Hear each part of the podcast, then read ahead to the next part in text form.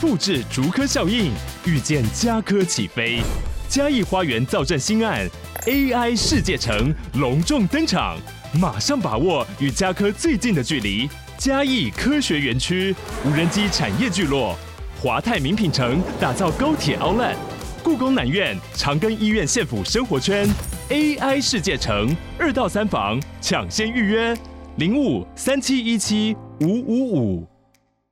今天是二零二四年二月十九日，欢迎来到囧囧电台。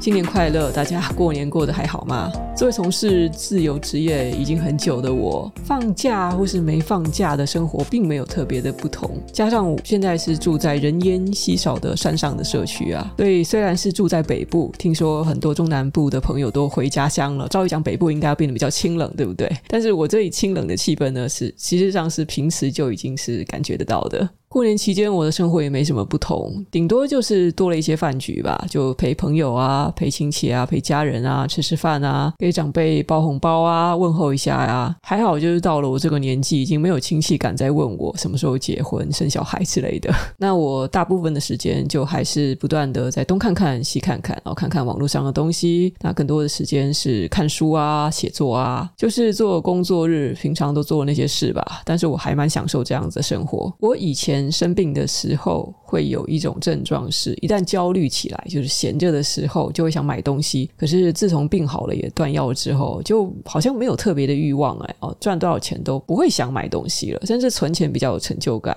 现在比较花钱的兴趣就只剩下有时候会想吃好吃的东西，口腹之欲还是想要满足一下。除此之外我也算是蛮无欲无求的吧。然后每次过年的时候、哦、虽然我有很多就小时候在一起的那些表兄弟姐妹，以前小时候在一起玩得很好，谁都没有想到有一天各奔东西，然后在长大的时候大家真的都是过着截然不同的生活。像以前呃觉得跟表姐还有表哥处得蛮好的，也没有办法想象他们以后长大后是什么样的大人哦。有些人就宅宅宅成了家里蹲，那有些人呢就嫁到国外去了。当初见面的时候还是一个青涩的少女，再回来的时候已经变成啊左手抱着一个右手牵着一个的，就是带小孩的欧巴桑模样。就是看到自己的同辈过起了那样子的算是很忙碌的家庭生活吧，有时候不禁想说，如果我做出了一个不同的决定，我走上了一条不同的路，平行时空的我是不是就是长那个样子的呢？这件事情真的好难想象啊。好的，那今天的囧囧有声呢，我们也要来跟各位分享一些有趣的商业故事了。上一次的这个非洲手机之王的故事算是蛮多人表示喜欢的，就是可能因为非洲这个国家对我们大多数人来讲还是蛮陌生的，所以看到我们亚洲人其他国家的人都习以为常的手机这个科技怎么打进去、哦、原来做了哪些客制化的策略处理，这件事情不仅很新奇，还给我们很多的启发。其实呢，商业的故事、公司经营的故事比我们很多人想象的还要更接近我们的生活，它可能比哲学啊、人文的知识都还要更靠近我们，而且可以为我们提供更加实际的帮助。所以我也蛮鼓励大家呢哦，不要觉得说商业这个东西是不是很邪恶啊，是不是都在割韭菜啊，听听别人怎么做生意的，就当是接收新知嘛。就算我们没有机会当一个老板创业什么的，我们每个人都要消费啊，我们每个人都是要面对这个市场，有很多的思维其实可以用在我们的日常决策中。今天要跟各位应该是介绍两家日本公司的故事，这两家公司其实有一些联系啊，为什么说他们有联系呢？等一下你听我说下去就知道了。不知道大家喜不喜欢吃牛肉饭？想到牛肉饭你会想到的第一品牌是谁？应该是日本的吉野家吧。我自己个人没有很喜欢吃冻饭或是牛肉饭哦，我对吉野家这个品牌也是仅仅知道，就是那个橘色的招牌莫名其妙的就开的到处都是。吉野家这个招牌打出了三大特色，就是味美、价廉、快捷。我们多数人对它的印象应该主要就是它的菜单品项非常的单一，只卖牛肉饭，就是有洋葱的、没洋葱的、大中小碗。跟松屋是不是很像？哦，对，松屋就是模仿它的品牌。他们两个跟实习家是日本的三大牛肉饭品牌。吉野家在日本是超过百年的超级老字号哦。当初是由日本人松田荣吉在一八九九年、哦、在东京竹地市场开启的第一家店，也就是竹地一号店。当初就是一家个人的小商店，这家店也并不是只卖冻饭就开启了名气，但是的确是有卖牛肉饭没错啦。然后因为那个时候呢是在水产市场这个环境展店的，客人多半都是赶时间的苦力工作者，因此呢要讲究的是，第一，餐点价格不能太贵，要不然客人买不起；第二呢就是得非常迅速的出餐，因为没有人有空在那里慢慢的吃慢慢的享受。然后后来呢第二代老板松田瑞穗接任之后，差不多是在一九五二年，当时那个年代随着东京城市慢慢发展起来了，客人的餐饮习惯也渐渐的改变。松田瑞穗他上台的时候就大胆订立了销售额目标必须要达到一年一亿日元的目标。对于当年销售额还本来只有大概两千多万日元的企业来讲，这个目标当然非常的有挑战性。反正呢当时松田瑞穗就是定了这个目标，然后为了要达成这个目标，他们算了算要怎么样增加营业额呢？啊，那营业时间久一点吧，那我们就把店改成二十四小时经营吧，每天必须要卖一千碗牛肉饭。那怎么样能够卖得快呢？一开始发现翻桌率没有那么高，而且员工出餐的速度好像不太够快，要再快一点。所以呢他们当时对菜单进行了大幅度的改良，大量的精简的食材，把一些像是笋丝啊魔芋啊之类的小菜配菜全部都取消了，专心只卖牛肉饭和汤。而且规定在客人入座之后呢三十秒之内就必须要上菜。除了这些内政的改良之外，松田瑞穗也知道要做一下行销、哦、行销还是很重要的，所以呢他们当时就利用了故事行销的手法，瞎拍了一个故事，就是说在十二世纪，日本的战神武士源义经和他的爱妾近御前曾经在吉野山上避难的时候，把非常美味的牛肉冻饭的配方交给了当地的居民，这个配方流传下来就是吉野家牛肉饭。听起来这故事就非常的假是吧、哦、想想你怎么可能在避难的时候还吃得上牛肉这么好的食材、哦、不过、啊、反正这是一个故事嘛，故事听起来好听就好了。就像有很多中国老百姓哦，他们一听到说哇这个是乾隆皇帝微服出行的时候喜欢吃的菜色，然后饕客们不管三七二十一就先吃再说，勾引起好奇心嘛。吉野家牛肉饭就是这样做故事行销，再加上当时日本的平民食物是以鸡肉跟猪肉为主的，牛肉相对来讲算是一个微奢侈的食材，而吉野家又做的平价又好吃，所以对很多人来讲这是一个 C P 值很高的选择。总之呢就在松田瑞穗一系列的骚操作之下，吉野家在一九六五年真的顺利达成了一亿的年销售额，然后在一九七八年的时候，日本总共达成了两百多家分店，到此为止呢算是奠定了日本牛肉饭第一品牌的地位。当然后来吉野家遭遇了很多的挑战，其中最大的一个挑战就是在美国疯牛病流行的那些年，吉野家居然不能卖牛肉饭了、啊、牛肉饭店没有牛肉，他们不得不改卖其他的菜单。可是对于许多忠实老客户来讲，基本上、哦、就相当于一家餐厅没有在卖餐一样。再后来啊，像是松屋啊、十七家啊，都有对其市场份额进行竞争和排挤，所以呢，吉野家这些年的营业状况也算是大起大落。疫情期间遭遇了相当大的挑战哦，这个是后来的故事。总之呢，大家就记住，不管吉野家怎么玩，他从一而终的一个也必须要坚持的特色就是，就是卖牛肉饭的。那么看着这家店的招牌，你有没有想过，如果你要模仿它，你会产生什么创意？你是要卖去什么野地鸡肉盖饭、极品猪肉盖饭，还是什么家乡羊肉泡饭之类的吗？看着吉野家成功的历史，你只有这点创意吗？接着我们来介绍一下另外一家日本公司，不是卖什么盖饭泡饭的。这家开了新公司的人的确是从吉野家身上得到很大的启发，这个人叫做小仓昌男，他的父亲叫做小仓康成，在一九一九年的时候成立了一家名叫做大和运输的公司。你听到大和运输哦，你可能到现在都还搞不清楚这到底是一家什么公司啊，怎么是运输业啊。好，你继续听我说下去哦。这家公司呢是在日本成立的第二家运输公司，而且是东京地区的货运龙头，他们的主力业务就是短程和小宗的货运。在当时的观念里哦，货车的用武之地就是方圆一百公里之内，那超过一百公里之外就不是货车，应该说要用火车来送了。而且在一九五五年以前，日本的山间道路治安并不是特别好，有时候还会遇上强盗。小仓康成毕竟是老一辈的人，他当时就没有想过在日本战后交通公路网会快速的发展起来，山间道路的治安问题也会得到解决。所以呢后来是一直一直到一九五七年，小仓昌男才说服他的父亲，跟他说你不要只做短程的啊，我们也可以开始做一些长程的运输啊。是在被说服之后呢，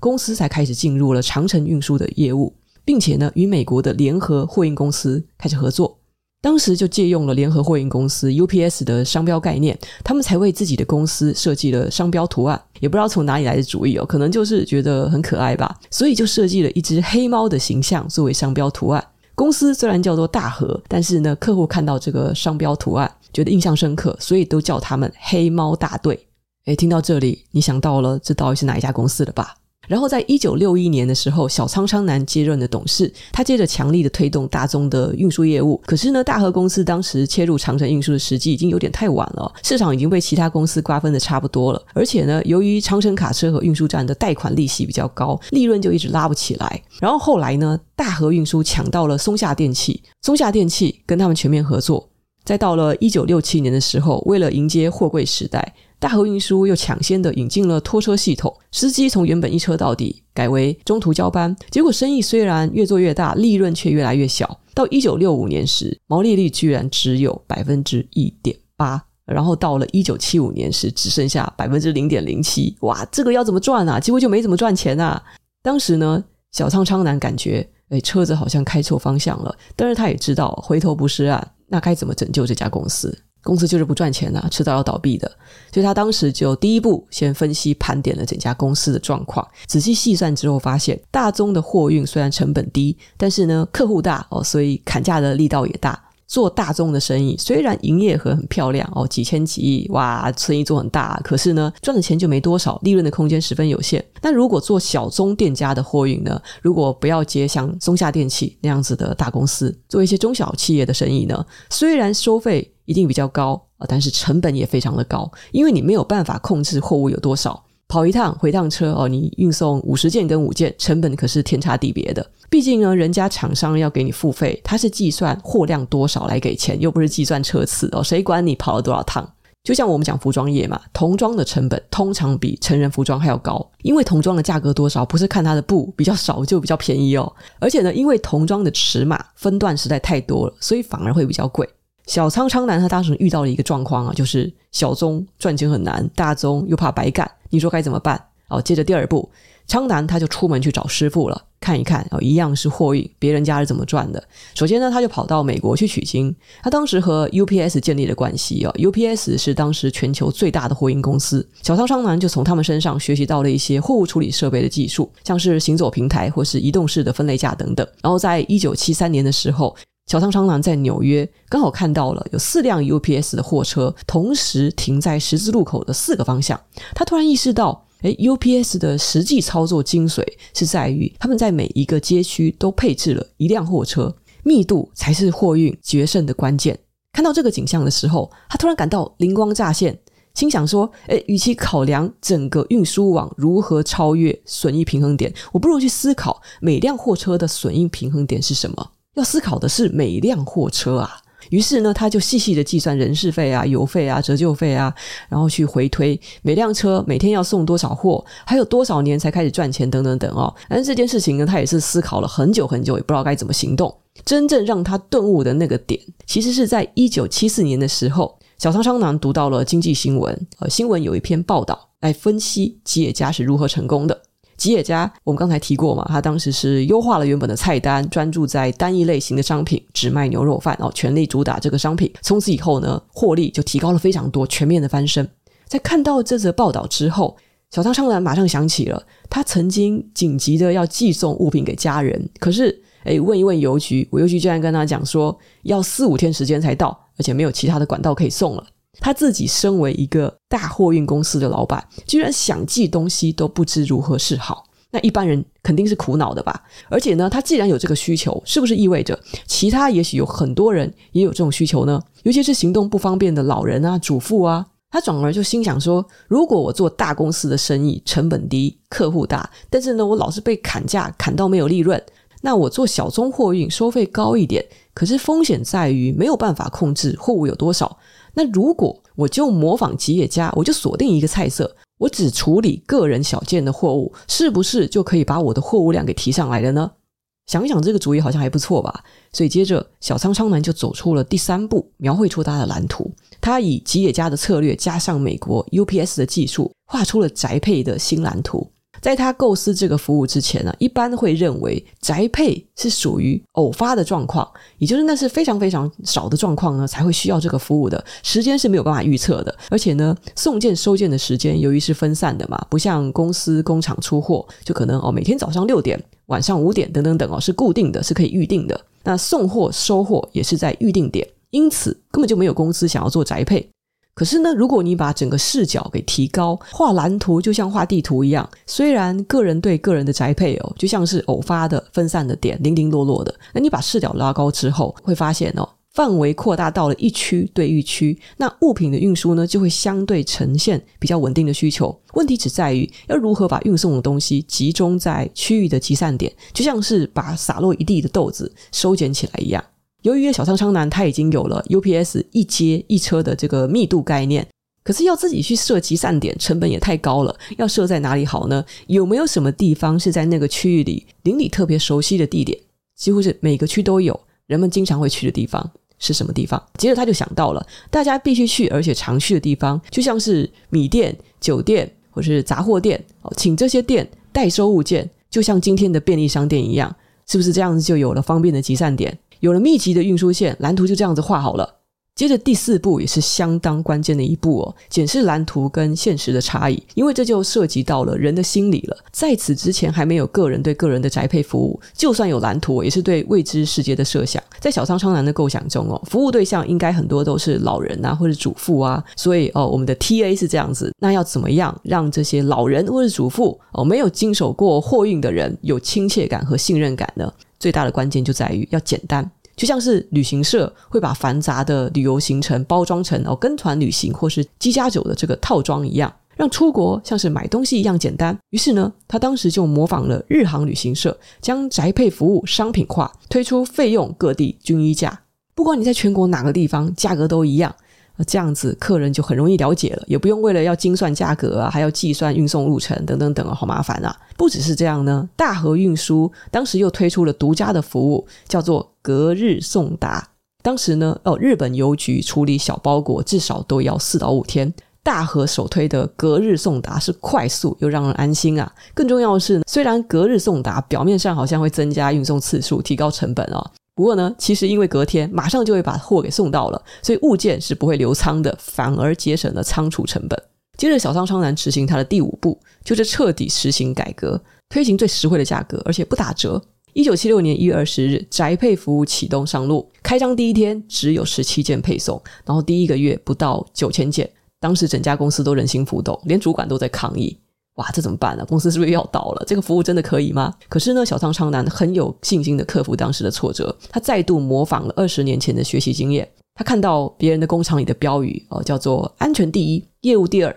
于是他就提出了服务优先，利润其次的口号。然后在二月的公司会议，他正式决定要把宅配和集变结合成宅集变，创造一个全新的名词，作为大和运输服务的新名称。接着四年，宅急便的业绩就如同奇迹一样，从一百七十万件到五百四十万件，到一千零八十八万件，再到两千两百二十六万件，年年翻倍成长。在接下来呢，小商商男还做了一个超级超级重大的决定哦，他舍弃了松下电器和三越百货，这两家合作了长达二十年的最大客户，而专心只做宅急便。当时公司内的很多主管都感到不可思议，也是大大的反弹，这样一搞，公司的黑字又变成赤字了，又要开始亏钱了。可是呢，小商商男他自己有自己的考量，为什么要舍弃大客户呢？因为大宗货运是采取月结制，那结账的时候呢，就只会从大客户那里得到了一张支票，然后要票期嘛，票期又要等待好几个月，生意越大，你的周转期就越长，收到钱的时间要等待越久。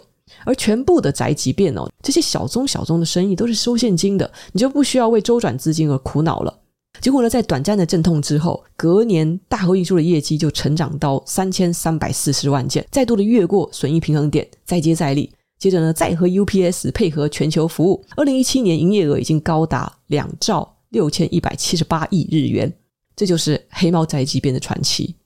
从黑猫宅急便的创业故事中，你可以看到经营者在早期突发奇想直接投入市场的时候，其实遭遇到了很多困难，可是呢，他勤于观察，勇于学习，从很多不同领域的公司营业模式中得到启发，他总是能通过模仿套用在自己的公司上，先模仿 U P S， 再模仿吉野家，再模仿日航旅行社，再模仿制造业工厂。而且有时候他要做出的改变哦，是没有办法立即见效的，而且呢可能还要经历一个不短的阵痛期，而这个痛苦还非常的大。可是经历过了之后，公司往往就能突破瓶颈，再创高峰，起死回生。在这个过程中，我觉得小苍苍男找问题跟锁定问题，寻找解决方式的这一套思路，还有决心和胆量，真的很值得我们学习。他非常的大胆，其实他的决策很有可能是错误的，有可能一个搞不好公司就倒闭了。这也是在激烈的市场竞争中哦，每一个商家都必然要经历的。跟整家公司这么大的团队比起来，个人的决策虽然大多数时候不至于造成那么大的影响，也不太可能会牵连到很多的人，可是我觉得这种事情就是这样吧，你不敢冒一点点的险，怎么可能会有收获呢？我们不仅要学会模仿和借鉴，决策的思维也是我们每个人都需要好好学习的。那今天就分享这些故事，希望能够给你一些启发，我们下期见咯。